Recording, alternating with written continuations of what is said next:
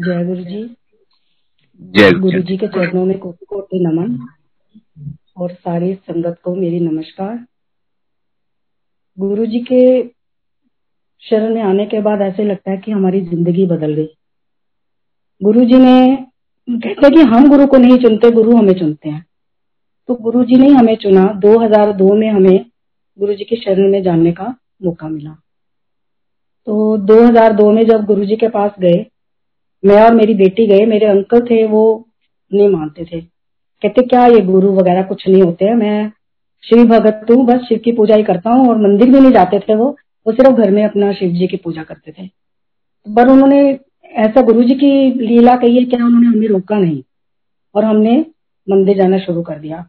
और कैसे जाते थे, ये गुरु जी को ही पता है कि पहले मैं ऑटो करके करोलबाग अपने भाई की फैक्ट्री जाती थी उसके साथ मंदिर मंदिर से फिर जनकपुरी उनके घर और सुबह हम अपने घर आते थे। और कभी अंकल ने मना नहीं किया कि नहीं जाओ, ये ये भी गुरु जी की कॉलिंग होती है। एक साल हो गया हमें जाते हुए और हम बहुत खुश थे और थर्सडे हमारा दिन था। हम जाते थे तो सुबह से जैसे लगता था कोई शादी वाला घर है, नाच रहा है, मन बहुत खुश हो रहे हैं।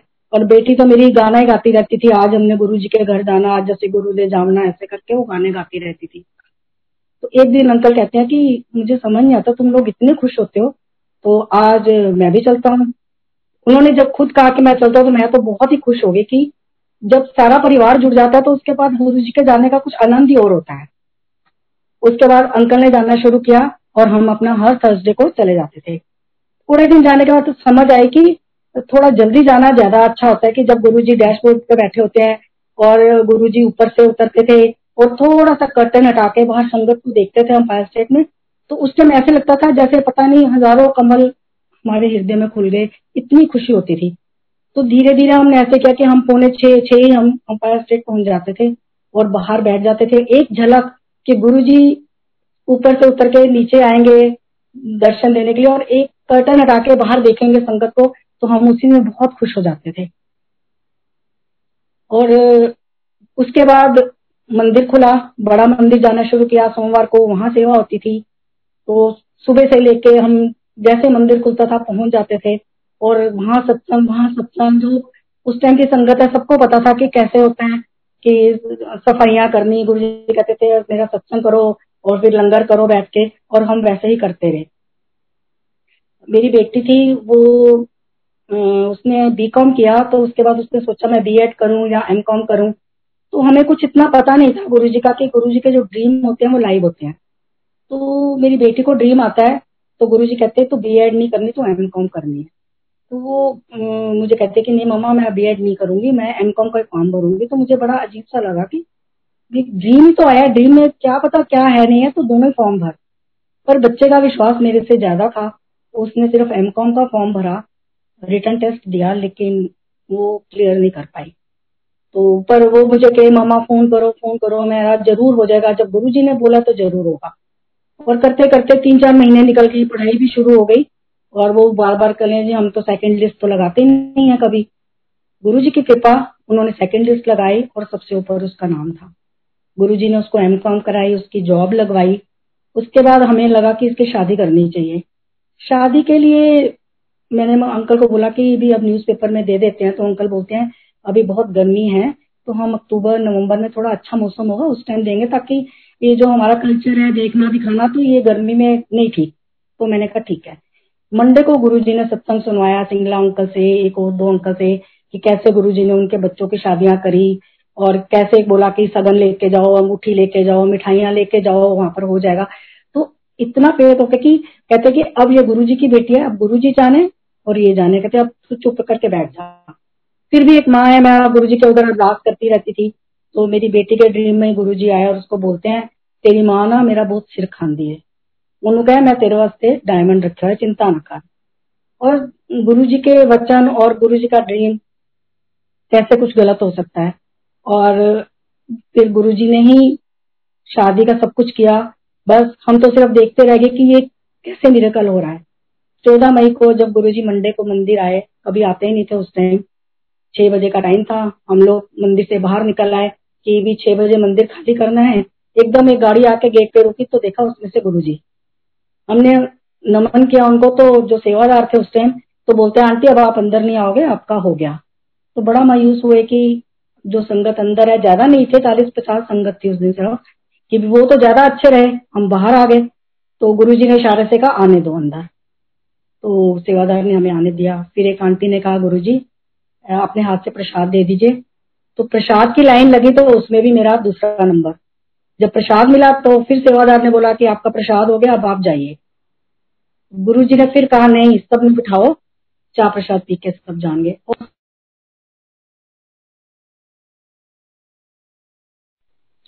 उसके बाद गुरु जी ने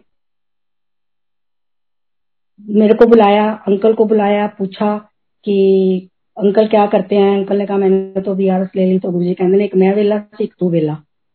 फिर कहते आंटी आई, आंटी में बुलाओ। तो मेरे से पूछा, कहाँ रहते हो?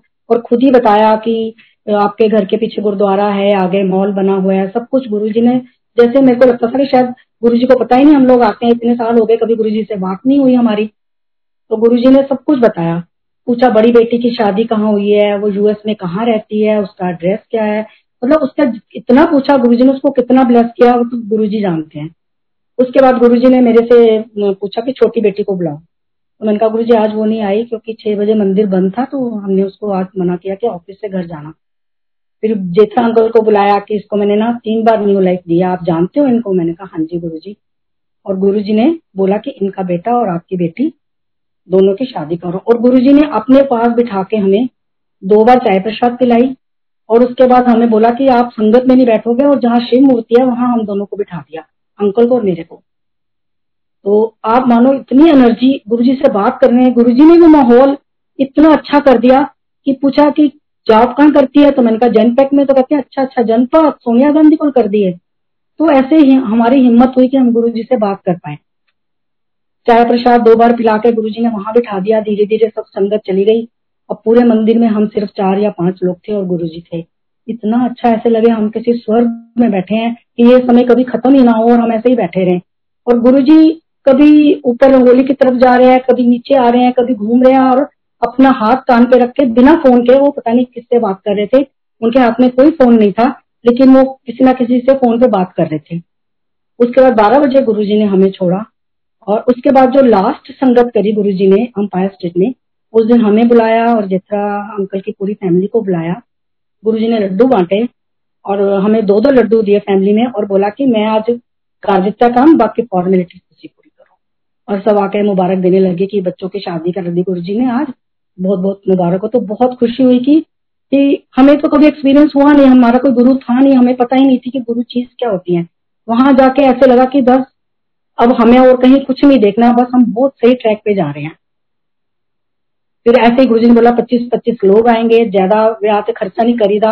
और जो आजकल कोरोना काल में हो रहा है, और गुरु जी ने उस टाइम हमसे वो कराया कि सिंपल बिल्कुल शादी करनी है, बच्चों की शादी हो गई, सब कुछ बहुत अच्छा चल रहा था। शादी के बाद अंकल एकदम बीमार हुए तो उनको माउथ कैंसर निकला। गुरु जी की इतनी ब्लेसिंग्स गुरु जी ने ड्रीम में आके उनके सारे कष्ट काटे। मतलब ऐसे ऑपरेशन करा के हम आए, ऐसे जैसे कि कोई छोटा माइनर सा कोई ऑपरेशन होता है और हम आठ दिन के बाद घर में आ गए। और वहाँ पर जितने स्वीपर थे, जो थे, वो सब के मेरी बेटी को, बेटी, आप क्यों रो रहे हो? आपके गुरु है ना, वो सब ठीक करेंगे। आपके गुरु सब ठीक करेंगे। मतलब गुरु जी इतना टीवी के थ्रू, टीवी में कोई बोल रहा है, संस्कार उसके चैनल पे कि आपका कोई गुरु है तो आपको अगर हंड्रेड परसेंट विश्वास है तो आप हंड्रेड परसेंट श्योर हो। ऐसे कर करके हमें मैसेजेस गुरु के आते गए गुरु जी के, और अंकल बिल्कुल ठीक हो गए। जब ठीक हो गए, घर आए उसके पहले गुरु जी चोला छोड़ चुके थे। तो हमें ऐसे लगता था जैसे हमारी तो दुनिया खत्म हो गई। गुरु जी थे, हर काम हो जाता था, अब कैसे होगा? लेकिन गुरु जी ने उसके बाद उससे भी अच्छी तरह हमारे काम किए।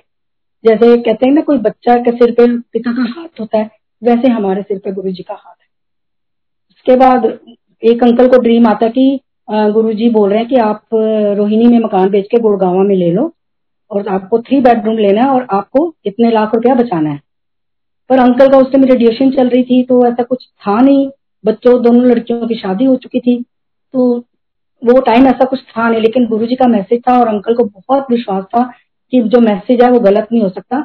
और आप विश्वास कीजिए, घर में प्रॉपर्टी डीलर आया, जो रेट हमने मांगा वो मार्केट में नहीं था उस टाइम वो मिला और एक दिन में हमारा मकान बिक गया उसके बाद हम गुड़गांव में जब मकान देखने आए तो रेट बहुत ज़्यादा थे।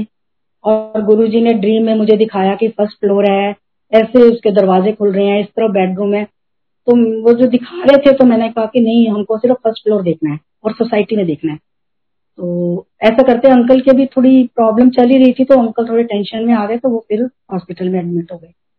मैंने गुरुजी से अरदास करी कि गुरुजी, जैसे आपने घर बैठ के मकान दिलवाया, बिकवाया, ऐसे दिलवा भी देना। अब मैं कहीं जाने वाली नहीं हूँ। और आप संगत जी विश्वास कीजिए आधे घंटे में मुझे हॉस्पिटल में फ़ोन आता है कि ऐसे ऐसे हमने मकान देख लिया। आप आके मैडम मकान देख लीजिए। मैंने कहा हम तो हॉस्पिटल में हैं, हम आ नहीं सकते। कहते, जैसे आप हमें बता रहे थे ना सेम वैसे ही हमें मिल गया मकान आपके लिए। तो रेट भी आप जो बोल रहे थे वही है। तो मैंने कहा कि आप बयाना दे दीजिए। कहता कि, मैं कैसे बयाना दे दू? लोग तो आलू प्याज भी खरीदते हैं, दो दुकानें हो तो दोनों से रेट पूछते हैं तो मकान है। मैंने कहा, कोई बात नहीं, आप बयाना दीजिए, बयाना जाएगा तो मेरा ही जाएगा ना। तो आप दे दीजिए। उसके बाद विश्वास कीजिए, हम पंद्रह दिन के बाद वो मकान देखने गए और सेम वही था जो मुझे ड्रीम में गुरु जी ने दिखाया था। बिल्कुल वही। उसके बाद हमने यहाँ शिफ्ट किया। एक रूम में गुरु जी ने बोला कि मेरा मंदिर बनाना और एवरी संडे सुबह सात से आठ मेरा सत्संग करना। और संगत जी 2008 में हम लोग यहाँ शिफ्ट हुए और दो सोलह तक, सोलह बल्कि सेवनटीन तक हमारा वो सत्संग चलता रहा। और सत्संग में भी इतना दिखाते थे कि हम लोग अंदर बैठे हैं रूम में और किचन में आवाज़ें आ रही हैं तो जो नई संगत आती थी वो, उनको लगता था कोई फैमिली मेंबर शायद किचन में कुछ बना रहा है। लेकिन कढ़ाई से ढक्कन उतरा होता था, जैसे कि गुरुजी वो पूरा ब्लेस करके जाते थे लंगर हमारा। और गुरुजी एक दिन पहले बताते थे कि ये लंगर बनेगा, ये होगा तो एक दिन गुरुजी ने अंकल को बोला कि मूली के परांठे बनाने हैं। तो मैंने अंकल से बोला कि सर्दी का मौसम है और परांठे सुबह सुबह इतने सारे बनाऊँगी, कैसे मैं? सात बजे जोत जलानी है तो मैं, मेरी फ्रेंड कहती है, मैं आ जाऊँ, आंटी, हम दोनों मिलकर बना लेंगे। तो अंकल ने बोला, नहीं, ये सिर्फ़ अकेली आंटी को ही हुक्म है, वही बनाएगी। हम गुरु ने मना किया। तो मैंने परांठे बनाए और बन भी गए सात बजे तक। सारे गुरु जी की कृपा से बहुत अच्छा सत्संग भी हो गया। संडे का दिन था, मंडे को हम बड़े मंदिर गए। बड़े मंदिर गए तो किशोरी अंकल जब आते थे उस मंदिर में चाहे हम बैक साइड में होते थे, मंदिर के पूरा मंदिर गुरु जी के प्रेगनेंस से भर जाता था। तो हम पता चल गया कि किशोरी अंकल आया तो हम सब लोग जो थे, संगत आगे आ गई। तो किशोरी अंकल ऐसे ही बस मूड में थे, कहते हैं, जहाँ वाटर कूलर है और गणेश जी की स्थापना है, वहीं हम बन्नी पे बैठ गए। कहते, चलो आंटी, आपको ना आज एक सत्संग सुनाता हूँ। तो हम बैठ गए। तो मेरे को ही वो फेस करके बोलते हैं कि, आंटी, ऐसे गुरुजी एक बार चंडीगढ़ गए थोड़ी देर के लिए और वहाँ वो बहुत देर के लिए रहे।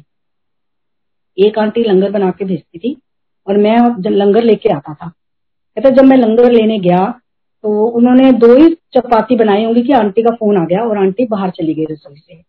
और वो बहुत देर तक फ़ोन करती थी और मेरे को टेंशन हो रही थी कि कब लंगर बनेगा, मैं लेके जाऊँगा लंगर का टाइम हो रहा है। और वो आंटी जब अंदर गई तो रोटी सारी चपातियाँ बनी हुई थी और परात में आटा नहीं था। तो वो हैरान होगी वो कुछ बोले ही उन्होंने बस वो पैक करके अंकल को दिया। कहते, आप जाओ, मैं तैयार होके आती हूँ। कहते जब मैं आधे घंटे बाद मंदिर गई तो मैं जैसे ही एंटर करी तो गुरु जी मुझे बोलते हैं, आंटी, लंगर तू बनानी है? लंगर तेरा गुरु बनाना है। तो ये बात बिल्कुल सच है कि हम कुछ भी करते हैं, उसके लिए हमें हिम्मत सिर्फ़ गुरु जी देते हैं। हम कुछ नहीं कर सकते। तो वो मेरे को जवाब मिला कि तू क्यों घबरा रही है कि संगत इतनी होती है, मैं सुबह उठ के कैसे ये बनाऊँगी? तो गुरु, लंगर तू नहीं करती, जो करते हैं वो गुरु जी करते हैं। तो ये सब गुरु जी की कृपा है, हम कुछ नहीं कर सकते। ऐसे ही फिर संगत ने किसी ने बोला कि गुरु जी तो बिना पेट्रोल के गाड़ी चला देते हैं, ये करते हैं तो अंकल हंसने लगे एक दिन। कहते ऐसे कैसे हो सकता है? बिना पेट्रोल के कभी गाड़ी चलती है? संगत जी, बड़े मंदिर से रोहिणी जाने के लिए आपको पता है कितने फिफ्टी से ऊपर किलोमीटर है। तो हम पूरी स्पीड पर आपको मंदिर से घर जा रहे थे। तो पंजाबी बाग फ्लाईओवर पे किसी ने हमें कुछ बोला। तो मैंने अंकल को बोला कि शायद ना पीछे बेटी है, वो ऑफ़िस से आती थी, थकी होती थी, वो सो जाती थी। तो मैंने कहा शायद ना पिछला दरवाज़ा खुला है हमारा गाड़ी का। आप फ्लाईओवर से नीचे उतर के जरा साइड में गाड़ी लगाओ। जब गाड़ी लगाई तो देखा तो गाड़ी तो पंचर है। फिर मोती नगर में कोई जान पहचान के बच्चे थे, संगत के, उनको फ़ोन किया, उन्होंने आके वो हमारा स्टेपनी लगाई और जाके हमने गाड़ी, हमारी सोसाइटी में शादी थी, हमने सामने वाली सोसाइटी में गाड़ी लगा अगले दिन हम फिर मंदिर चले गए। और वो पंचर गाड़ी है और सबको पता पंचर गाड़ी मिलती नहीं है। और वो अपना भागी जा रही है हमारी गाड़ी जो है, उस दिन, अगले दिन तक भी चलती रही। जब अंकल वो लगवाने गए पंचर तो वो बोलता है कि आपने कितनी गाड़ी चलाई कि ट्यूब तो है ही नहीं अंदर। ट्यूब का पाउडर बना हुआ है पूरा। तो तब हमें समझ आई कि हम लोग, हम सबको ऐसे ही बोलते थे। वाकई गुरु जी ने हमारी पंचर गाड़ी मंदिर से घर घर से मंदिर और फिर मंदिर से घर तक इतने, उसने कहा, कम से कम आपने सौ किलोमीटर तो चलाई होगी और अस्सी की नब्बे की स्पीड पे गाड़ी चली, पंचर गाड़ी। तो उस दिन के बाद मतलब गुरु जी अपना विश्वास पक्का करते रहे। ऐसे ही एक बार हम गुड़गावा से मंदिर जा रहे थे ग्वाल ग्वाल पहाड़ी के। जैसे ही वो मोड़ आता है ना, उस मोड़ के ऊपर, हमारे साथ एक अंकल थे तो उन्होंने बोला, अंकल, मुझे ना थोड़ा कोल्ड है तो आज एसी मत चलाओ, खिड़की खोल दो। तो उसके बाद जैसे ही हम पहुँचे तो मेरे अंकल कहते हैं, अंकल, थोड़ी देर के लिए खिड़की बंद कर दू। उस टाइम तो वहाँ सड़क होती नहीं थी। एकदम मिट्टी मिट्टी होती थी। तो मिट्टी आएगी तो आपको और एलर्जी हो जाएगी तो मैं दो, थोड़ी देर के लिए शीशा बंद कर देता हूँ। संगत जी, आप विश्वास कीजिए, एकदम रेड लाइट के टर्न पे हमने वो शीशा ऊपर किया एसी चलाया, और गोल्फ पोस्ट में वहाँ से जो उसकी बॉल थी, वो नेट के इतने ऊपर से आके मेरे वाले शीशे पे लगी, और शीशा पूरा चकना चूर मेरे ऊपर पूरा शीशा और वो बाल उछल के आगे अंकल की गोदी में जाके गिरे। और फिर हमने साइड में रोका, पूरे कांच वाँच हटाए, वहाँ से मेरे ऊपर से सारी सीट साफ़ करी। तो मैंने थैंक यू कहा गुरु जी अगर ये शीशा बंद नहीं होता तो ये बॉल सीधी मेरे सिर पे आके लगती। और मैं कहा होती? तो इसीलिए कहते हैं कि गुरु से कुछ मांगो नहीं, वो जिंदगियाँ बख्शते हैं। वो महाशिव हैं। उनसे क्या मांगेंगे? वो कहते हैं कि जिंदगियों के साथ साथ ये चीज़ें तो मैं तुम्हें पैकेज में देता हूँ। कोई नौकरी, कोई पैसा, कोई हेल्थ कोई बच्चे, मकान, हम सब यही मांगते हैं। और गुरु जी कहते तुम क्या मांगते हो? तुम कोई काम की चीज़ मांगते हो? तुम यही चीज़ें मांगते हो? और ये चीज़ें तो मैं इसके साथ ही देता हूँ। तुम्हें कुछ मांगने की ज़रूरत नहीं है। मांग के अपने गुरु को छोटा करते हो तुम। तो बस ऐसे ही चलता रहा। एक बार हम रात को किसी के सत्संग से आ रहे थे। हम घर आ गए। फरवरी का महीना था, बहुत ठंड थी। हम घर आके जैसे ही लेटे तो उस आंटी का फिर से फ़ोन आया कि, आंटी, आप दोबारा आ जाइए। गुरुजी कह रहे हैं कि, वो अंकल क्यों चले गए? तो बार बार कहते मेरे को यही आवाज़ आ रही है कि आपको गुरुजी दोबारा बुला रहे हैं। ठंड का महीना था, अंकल, दो, डेढ़, दो बजे के टाइम हम फिर वापस उनके घर गए।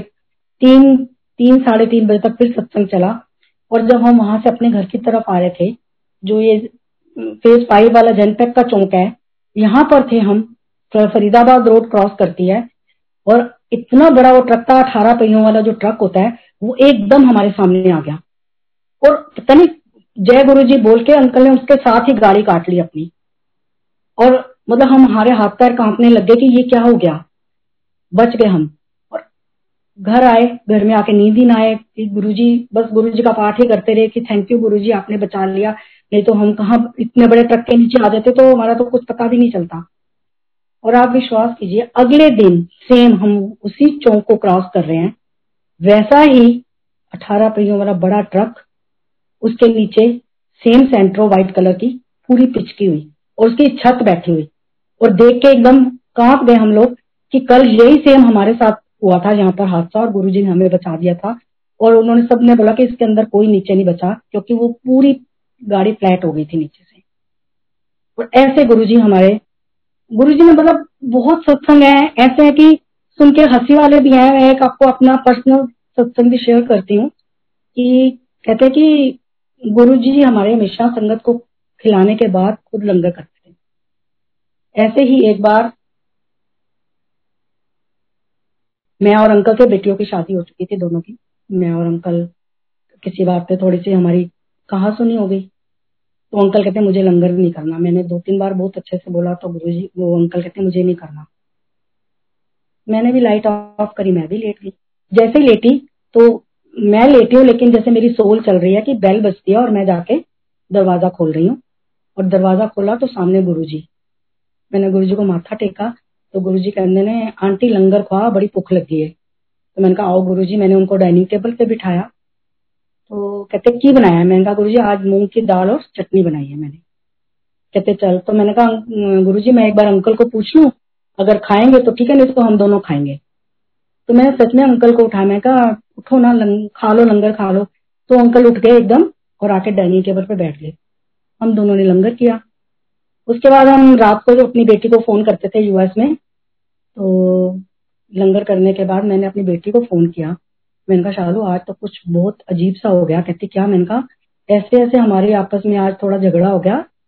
तो ऐसे गुरुजी आए और मैंने गुरु जी को बोला कि मैं एक बार अंकल को बोलूँगी और पहले इतनी बार मैंने कहा तो अंकल नहीं उठे।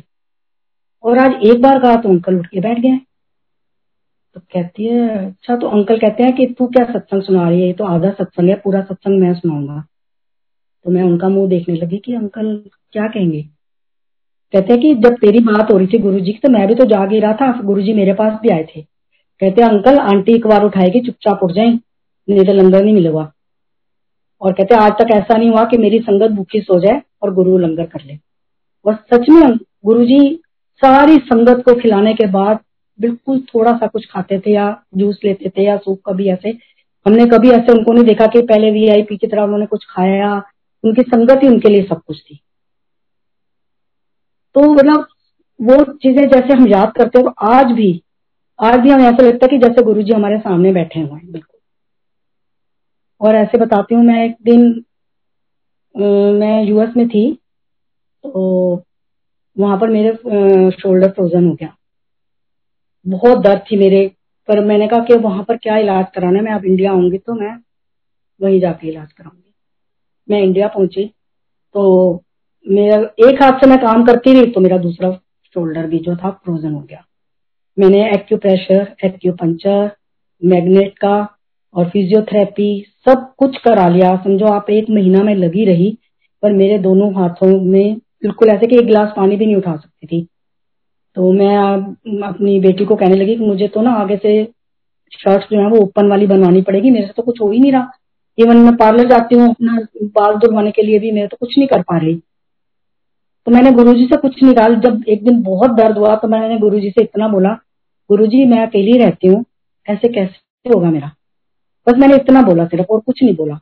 और मैं सो गई रात को। संगत जी, साढ़े तीन, चार बजे का अमृत वेले का टाइम था गुरु जी ड्रीम में आते हैं। मैं दरवाज़ा खोलती हूँ बहुत सारी संगत है साथ में। और मेरे ड्राइंग रूम में एक ऐसे दीवान टाइप है, उसके ऊपर गुरु जी आके बैठ जाते हैं। और कोई घर, हमारे पड़ोस में कोई सत्संग भी हो रहा है और वो सारी संगत भी अपना लंगर उठा के वहीं पर ही आ गई है। तो सब मत्था टेक रहे हैं गुरु जी को सबने जब मत्था टेक लिया तो लास्ट में मैं मत्था टेकती हूँ। तो गुरु जी ऐसे चरण ऊपर करके बैठे हुए हैं। तो मैं जब मत्था टेकने लगी तो गुरु जी मेरा सिर पकड़ के अच्छे से उन्होंने अपने चरणों के ऊपर दबा दिया। दबाने के बाद अपने दोनों अंगूठों से मेरे नेक से लेके मेरी पीठ तक अच्छे से चार पाँच बार पूरा मुझे मसाज करी। और फिर कहते हैं, जा आंटी कल्याण करता तेरा। बहुत चंगी है तुम। मैं चुप हो गई, सो गई। फिर ना, फिर गुरुजी जब जाने लगे तो गुरुजी व्हील चेयर पे गए। तो मैंने सोचा कि गुरुजी आए तो चल के थे अब गए व्हील चेयर पे हैं। तो जैसे गुरुजी अपने चोले में थे, तब भी सबका अपने ऊपर वो लेते थे। तो मैंने कहा, आज भी गुरुजी ने अपने ऊपर ही ले लिया। सुबह मैं उठी तो मैं सबको याद करने लगी। मैंने कहा हाँ रात को ड्रीम आया था, गुरुजी आए थे। गुरुजी ने ऐसे ऐसे किया था तो मैं अपना हाथ चेक करने लग गई। कभी एक हाथ ऊपर कर रही हूँ, कभी दूसरा कर रही हूँ। और मेरे इतने फ्रीली से हाथ हो गए, जैसे कि कभी कुछ हुआ ही ना हो। और मैं फिर सबको फ़ोन करके बता रही हूँ कि मेरे को तो गुरुजी ने ठीक कर दिया। और जी, आज उस बात को चार या पाँच साल होने को आए हैं। और मेरे आज तक कभी मेरा दोबारा से मैं कुछ भी कर लू, पर मेरा कभी फ्रोजन शोल्डर नहीं हुआ। गुरु जी की कृपा इतनी है। उसके बाद अभी लास्ट ईयर की बात है, कोरोना से पहले मैं नवंबर में यूएस से जब आई न्यू जर्सी में मेरी बेटी रहती है और जो मंदिर है न्यू जर्सी का वो बिल्कुल वॉकिंग डिस्टेंस मतलब दो या तीन मिनट में हम सामने, घर के सामने एकदम मंदिर है। तो कभी भी दोपहर को चली जाती थी अमृत वाला होता है, वहाँ चले गए। कभी दोपहर को बोर हो रहे हैं, बच्चे अपने अपने कामों में चले गए तो मैं वहाँ जाके बैठ जाती थी। जल प्रसाद पिया शब्द चौबीस घंटे लगे रहते हैं वहाँ पर, सुने और मैं और मेरी छोटी सी दोती हम लोग बैठ कर वापस आ जाते थे। जिस दिन मेरी फ़्लाइट थी तो मैं उस दिन गुरु जी से आज्ञा लेने गई। मैंने कहा गुरु जी कल मैं वापस इंडिया जा रही हूँ। आपने मेरे साथ ही चलना है। और कह के और मैं आज्ञा लेके उनसे आ गई। जब रात को सोई तो गुरु जी ने दिखाया कि बहुत बड़ा कोई हॉल है, बहुत संगत बैठी है और गुरु जी अपने आसन पे बैठे हैं। और उसके बाद गुरु जी जाने लगते हैं तो सारी संगत खड़ी हो जाती है। और गुरु जी हमारे आगे से निकल के जा रहे हैं और हम उनको हाथ जोड़ के नमस्कार करी जा रहे हैं सब। और इतने ज़्यादा टाइट खड़े हैं हम कि हम हिल भी नहीं सकते। अब जब गुरुजी मेरे सामने आते हैं तो मुझे कहते हैं, आंटी, अपना हाथ दिखा। तो मैं बड़ी मुश्किल से पीछे से ऐसे ऊपर से निकाल के बड़ी मुश्किल से मैं अपना राइट हैंड बाहर निकालती हूँ। तो गुरु जी मेरे को देख के कहते हैं, नहीं, आंटी, अपना खब्बा हाथ दिखा लेफ़्ट हैंड साइड मैंने फिर अपना ऐसे करके अपना लेफ़्ट वाला हैंड आगे किया। गुरुजी ने देखा, जेब से पेन निकाला, वो रेड कलर का पेन और गुरुजी ने मेरे हाथ की पूरी लकीरें बदल दी और कहते, आंटी, जा तेरे हाथ दिया पूरी लकीरें बदल देते हैं, ऐश कर। तो मैं सुबह उठी तो मैं मतलब रोई जा रही हूँ, रोई जा रही हूँ। बेटी कहती, क्या हो गया? मम्मी, तबीयत ठीक है? यहाँ को जाने की टेंशन हो रही है आपको कि भी थोड़ा सा सफ़र होता है लंबा तो थोड़ी सी टेंशन हो जाती है। मैंने कहा, नहीं बेटे, कुछ टेंशन नहीं है। मेरे को तो रात को गुरु जी है पता नहीं मेरे साथ क्या होना था, मेरी लाइफ में क्या होना था। जो गुरु जी ने मेरा सारे हाथ की लकीरें बदल दी। अब संगत जी, क्या मांगे हम गुरु जी से? क्या मांगे? हर चीज़ तो वो ऐसे दे रहे हैं कि बिन मांग, कहते ना, बिन बोले सब कुछ जानना उनको पता है कि हमें क्या चाहिए, किस समय क्या नहीं चाहिए। जब मेरे अंकल ने गुरु जी के पास गए 2012 में, उस टाइम की बात है कि अंकल को जब दोबारा डिटेक्ट हुआ तो गुरु, अंकल बहुत बीमार थे। सब बोले कि आप गुरु जी से अरदास करो गुरु जी से अरदास करो। तो अंकल सबको कहते थे, चुप हो जाओ। ये मेरे और मेरे गुरु के बीच की बात है। उनको पता है मुझे क्या चाहिए, क्या नहीं चाहिए। तो मेरी बेटी थी, बेंगलोर से आई हुई थी।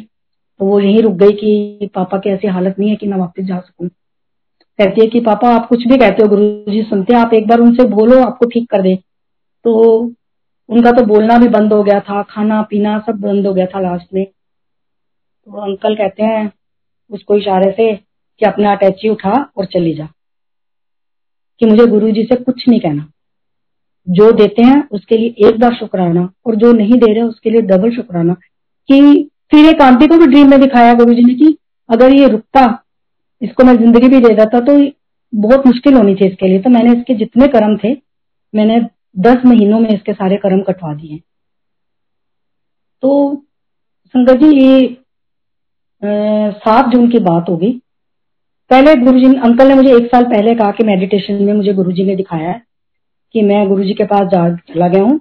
और गुरुजी ने मुझे बोला कि जो सारे तेरे लास्ट राइट्स होंगे वो दीपक अंकल करेंगे। क्योंकि वो पिछले जन्म का उनका भी कुछ कर्जा है तेरे साथ तो वो करेंगे। तो अंकल ने मुझे बोला तो मैंने कहा छोड़ो ना, ऐसे क्यों बोल रहे हो? तो आप बिल्कुल ठीक हो। ऐसे मत बोलो। मैं कहा पता नहीं क्या दिखाया गुरु जी ने, आप क्या समझ रहे हो? गुरु जी के मीनिंग हमें पता नहीं चलते। गुरु जी क्या कहना चाहते हैं? हम अपना बस आइडिया लगाते हैं कि इसका मतलब ये होगा, इसका मतलब ये होगा। तो मैं चुप हो गई। उसके बाद हमने बच्चों को भी ये बात नहीं बताई। तो जब सात जून को अंकल यूएस गए हुए थे अपनी बेटी के पास तो बार बार अंकल पूछे, दीपक ने कब आना है? दीपक ने कब आना है दीपक ने कब आना है जब सात तारीख को अंकल एयरपोर्ट से उतरे, सिर्फ़ सामान रखा और वो अंकल को मिलने के लिए आ गए। जब अंकल को मिलने आए तो बस अंकल ने उनसे देखा, मुस्कुराए, प्यार किया, सिर पे हाथ किया और बस शांत हो गए।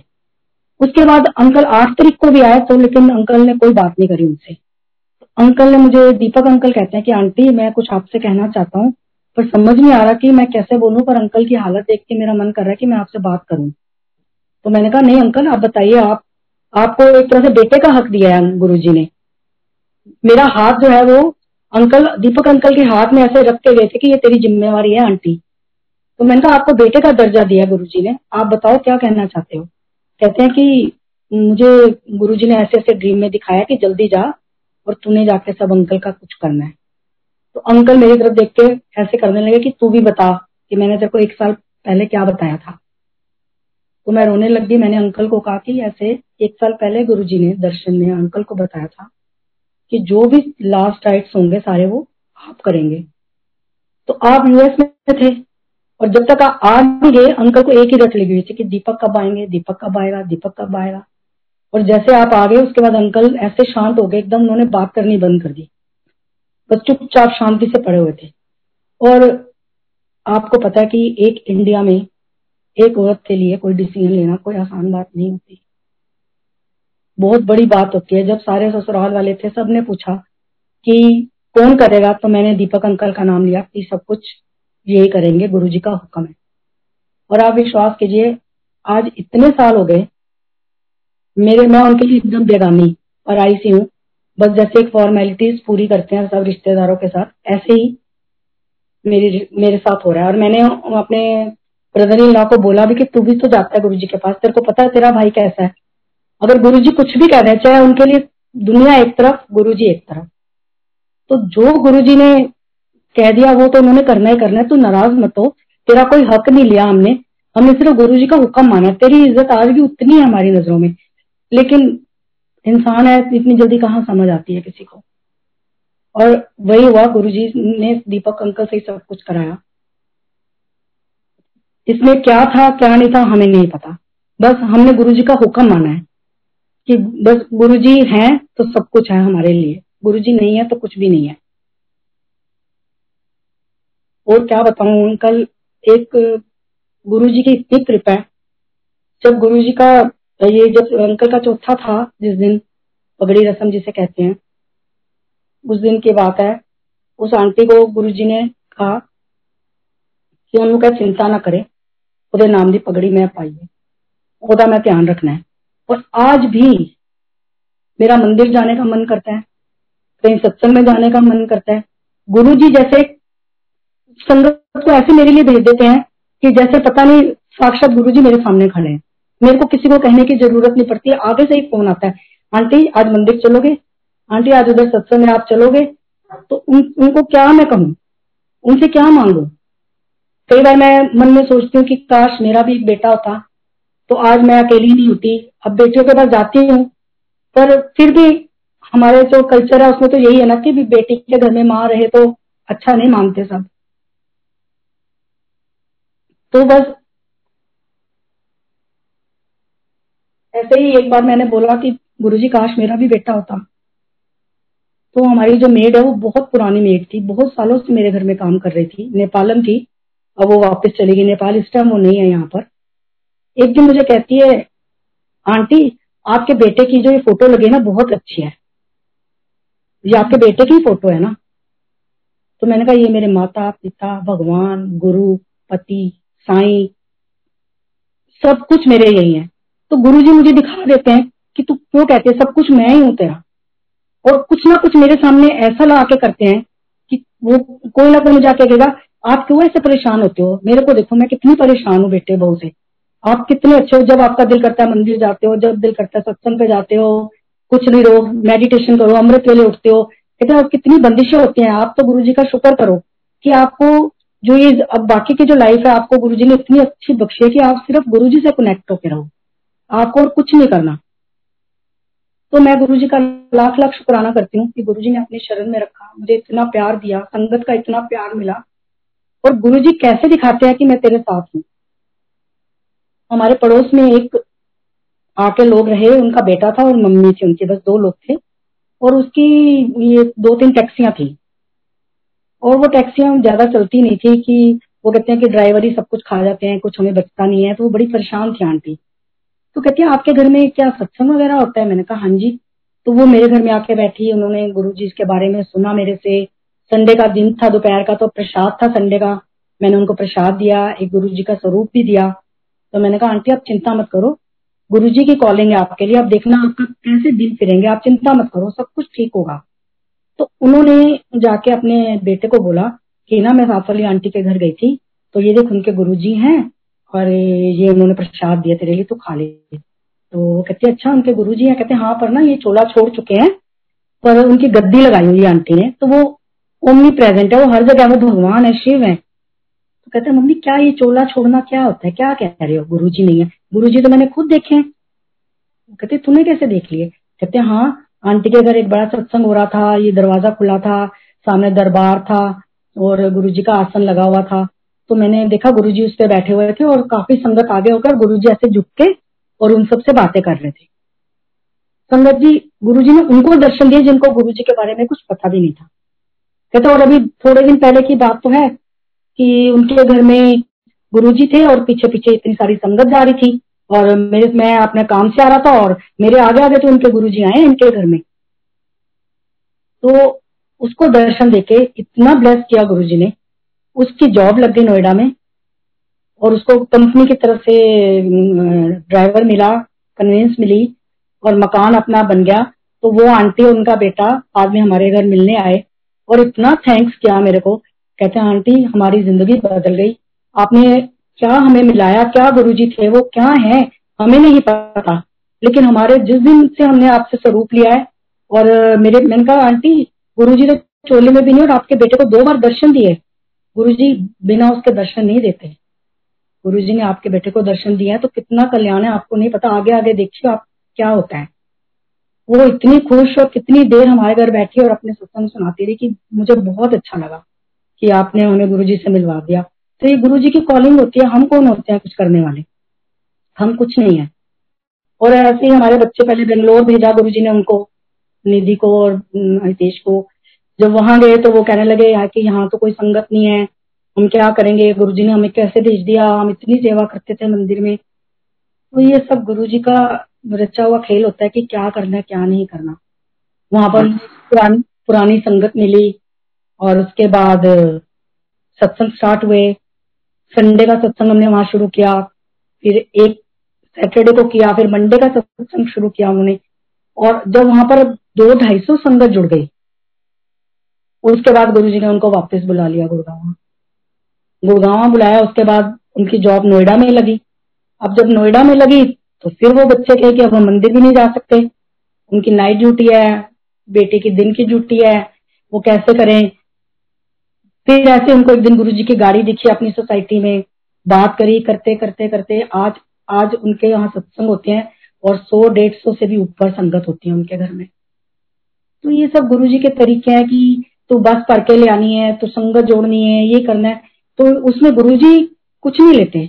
गुरु जी सिर्फ़ हमें देने के लिए बैठे हैं। गुरु जी कहते हैं चाहे कोई किन्ना भी पापी आए कोई खून करके आए कोई कुछ मैं, मैं देने के लिए बैठा ही हूँ।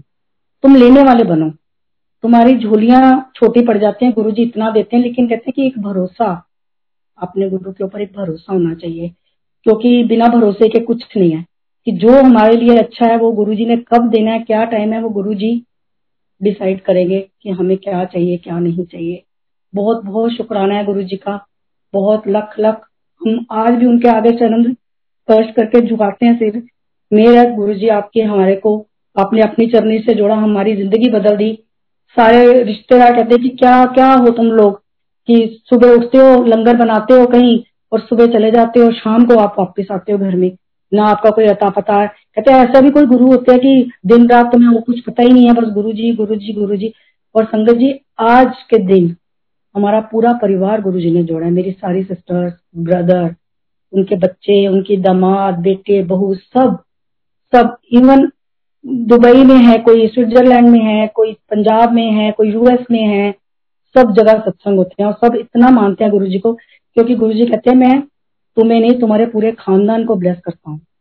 तुम्हारे पड़ोसियों को ब्लेस करता हूँ, ताकि वो तुम्हें देख के जेलस ना करें कि ये कितने खुश क्यों हैं। क्योंकि गुरु जी कहते हैं, हर जगह पे जब आप जाते हो तो कुछ ना कुछ वीआईपी लोग होते हैं। उन वीआईपी में कौन होते हैं? गुरु जी की संगत। और आप देख लीजिए कितने सत्संग आपने सुने होंगे, कोरोना काल में गुरु जी ने कितने ब्लेस करे। इतना तो शायद हमने कभी याद नहीं किया होगा कि सुबह अमृत वेला करते हैं। फिर दिन में सत्संग, फिर शाम को जूम पे कभी शिव पुराण पढ़ रहे हैं, रात को सत्संग, दिन रात गुरु जी का जाप कर रहे हैं। तो ये गुरु जी ने इतनी ब्लेसिंग्स दी है, पूरी संगत को जोड़ने, जोड़ा है। तो उनका कितना शुक्राना है। कितना ब्लेस किया गुरु जी ने हम सबको। मैं तहे दिल से गुरु जी का शुक्राना करती हूँ। और अंकल, अब समाप्त करूँ। हेलो। जी आंटी आप कर सकते हैं कंटिन्यू थोड़ी देर और अगर सत्संग सुनाना चाहें तो। ठीक है अंकल मैं दो सुना देती हूँ। हाँ जी श्योर मेरी बेटी यूएस में है तो उसने गुरुजी के दर्शन नहीं किए क्योंकि उसकी शादी 2001 में हो गई थी और हम गुरुजी से जुड़े 2002 में। तो हमारे से वो बातें सुनती रहती थी तो गुरुजी से अच्छा ये वो तो कहती थी मम्मी जब भी आप अंपायर स्टेट जाओ तो एंटर करने से पहले फ़ोन ऑन करना। मैं गुरु जी को प्रणाम करूँगी और उसके बाद आप स्विच ऑफ़ करके, बंद करके आप अंदर जाना। तो मैं हमेशा ऐसे करती थी, उसकी हाजिरी लगवाती थी गुरु जी के दरबार में। तो वहाँ जब हम वापसी पे होते थे तो कहती, मम्मा, आप कुछ बताना मत, मैं बताऊँ कि गुरु जी के लंगर क्या बना है? तो मैं कहती थी हाँ बेटे, बता। आज आलू बड़िया थी, आज चने की दाल थी, आज गोभी की सब्ज़ी थी। तो मैं कहती, तेरे को कैसे पता चलता है? कहती, मम्मी, हमारे आसपास कोई इंडियन नहीं था उस टाइम अब तो बहुत इंडियन चले गए, वहाँ उस टाइम कोई नहीं था। कहते कि, और सुबह से मेरे मुँह में आलू बड़ियों का टेस्ट आ रहा है। और मैं एक एक, ऐसे अंदर थूक लेके जाती हूँ तो आलू बड़ियों की टेस्ट और खुशबू पूरे घर में है। तो गुरुजी जो लंगर हम करते थे, वहाँ वो मेरे बच्चे को कराते थे। उसको बड़े मंदिर के दर्शन कराया गुरुजी ने। जब हम बड़े मंदिर जाते थे, सिर्फ़ मंडे को तो हमें कुछ नहीं पता था। पहले फ़ंक्शन में जाते थे, सिर्फ़ तो भी पीछे कोई कुटिया है, कुटिया के अंदर सिर्फ़ मिट्टी का पोचा लगा होता है, ऐसा हमें कुछ पता नहीं था उस दिन तक। तो वो कहती, मम्मी, मंदिर में पीछे एक कुटिया है, उसके अंदर गुरुजी ने विष्णु रूप में मुझे दर्शन दिए हैं। काले रंग की सॉक्स पहनी थी गुरुजी ने, मैंने चरणों को छुआ और गुरुजी ने मुझे कहा, जा, तेरा कल्याण करता तब हमें कुछ नहीं पता था कि गुरुजी ऐसे बोलते हैं, या गुरुजी कभी बिना सॉक्स के हमें नहीं दिखे। ऐसा कुछ हमें पता नहीं था। जब अगले मंडे हम गए तो मैं पीछे पूरे मंदिर में जब परिक्रमा करी स्टार्टिंग की बात यही तब हमें नहीं पता था। देखा तो सच में वहाँ कुटिया है। कुटिया में जाके हमने दर्शन किए तो सच में मिट्टी का पोछा लगा हुआ था। जबकि वो कभी मंदिर नहीं आई थी उसने गुरु जी के दर्शन नहीं किए थे। लेकिन गुरु जी ने उसको बहुत ब्लेस किया। वो एक बार कुछ शॉपिंग करने गई तो शॉपिंग करके उस, वो इंडिया आ रही थी तो उसने बहुत सारा सामान खरीदा। तो एक उसको कुछ अपने लिए ड्रेस पसंद आई तो फिर उसने वापस रख दी। कहती, नहीं, ये बहुत खर्चा, अभी तो जा ही रही हूँ, मैं आके खरीदूँगी, अभी नहीं रख रही मैं। और संगत जी, जब वो इंडिया से वापस गई, उसने अलमारी खोली जाके सेम ड्रेस विद टैग जबकि आप ऐसा कुछ बाहर निकाल नहीं सकते तो अलार्म बज जाता है और ऐसा उसने किया भी नहीं, लेकिन वो उसकी अलमारी में पड़ा हुआ। तो उसने थैंक्स किया कि गुरुजी, मेरा तो मन था और आपने तो सचमुच मुझे दिला दिया। जब उसको उसने मकान लेना था तो तब मैंने उसको बताया कि तू ना गुरुजी का स्वरूप लेते जाइए साथ और टेबल पे रख देना जहाँ डील होगी तो जब मकान लिया उसने, वो टेबल पे गुरुजी का स्वरूप रख दिया। तो जो एडवोकेट भी था और प्रॉपर्टी डीलर था, वो इनकी साइड से बोला जाए कि आपको तो इसके भी पैसे देने पड़ेंगे, इसका ये भी खराब है, आपको इसके भी पैसे देने पड़ेंगे। तो वो जो बेच रहा था, वो कहता है कि आप मेरी साइड हो या इनकी साइड हो? आप तो मेरी, सारा कुछ मेरे खिलाफ ही बोलते जा रहे हो। तो गुरु जी ने कैसे उसको दिखाया? कहते मैंने मकान खरीदा। तो मैंने कहा, यहाँ पर ये बहुत हैज़ बहुत ऊँची ऊँची हो रही है। तो ये तो बड़ा व्यू तो बड़ा खराब सा लगेगा ऐसे। तो कहती मम्मी, अगले दिन हम जब सुबह अपना सामान लेके गए और वो पूरी हैज़ कटी हुई थी। इतनी अच्छे से स्टाइलिश से कटी हुई। और कहती मैंने इतना गुरु जी को थैंक्स किया मतलब एक एक चीज़ उसकी भी वहाँ पर गुरु जी ने कैसे ड्रेस करी है मैं बता नहीं सकती। ऐसे ही एक बार मैरिज एनिवर्सरी थी हमारी, बड़े मंदिर में मैंने गुरु जी को मत्था टेका। हम इंसान है, हमें पता है कुछ नहीं मांगना चाहिए।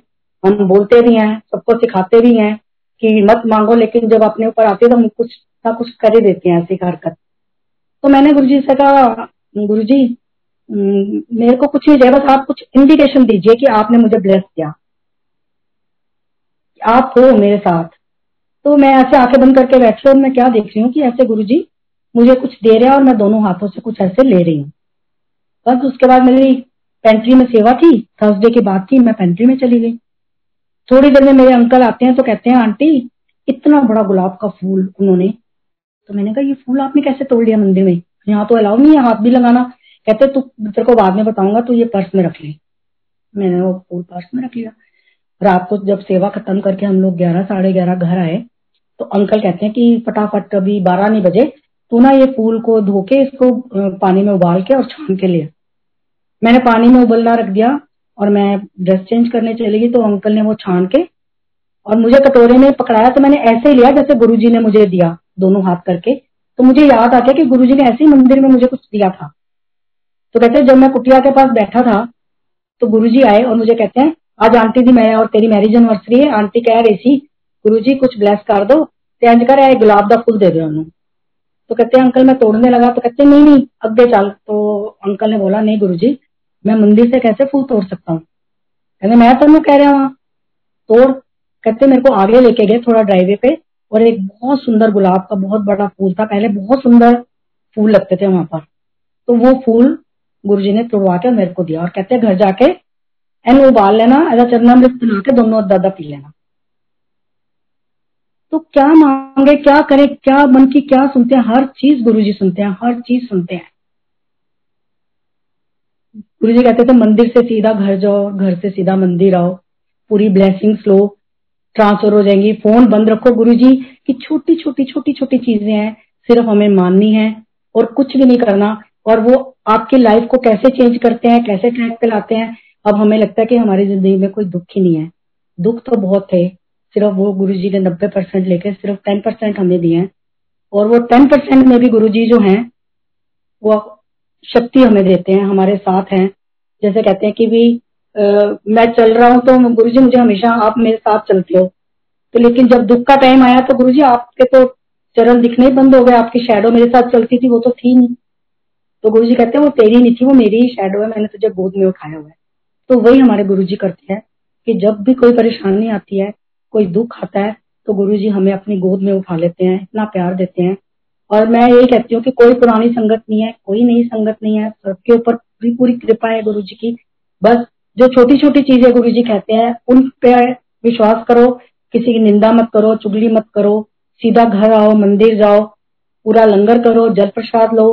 और गुरु जी कहते थे कि जब जो मांगते हो तुम्हें मिल जाता है तो कभी कभी थैंक यू करना ना जाया करो, कि मैं तुम्हें औलाद बख्शता हूँ तो तुम पार्टियाँ करते हो शराबा और कबाबा ना और मेरे को कोई पूछता नहीं तो ऐसा मत करो कि कभी कभी थैंक यू करने आ जाया करो।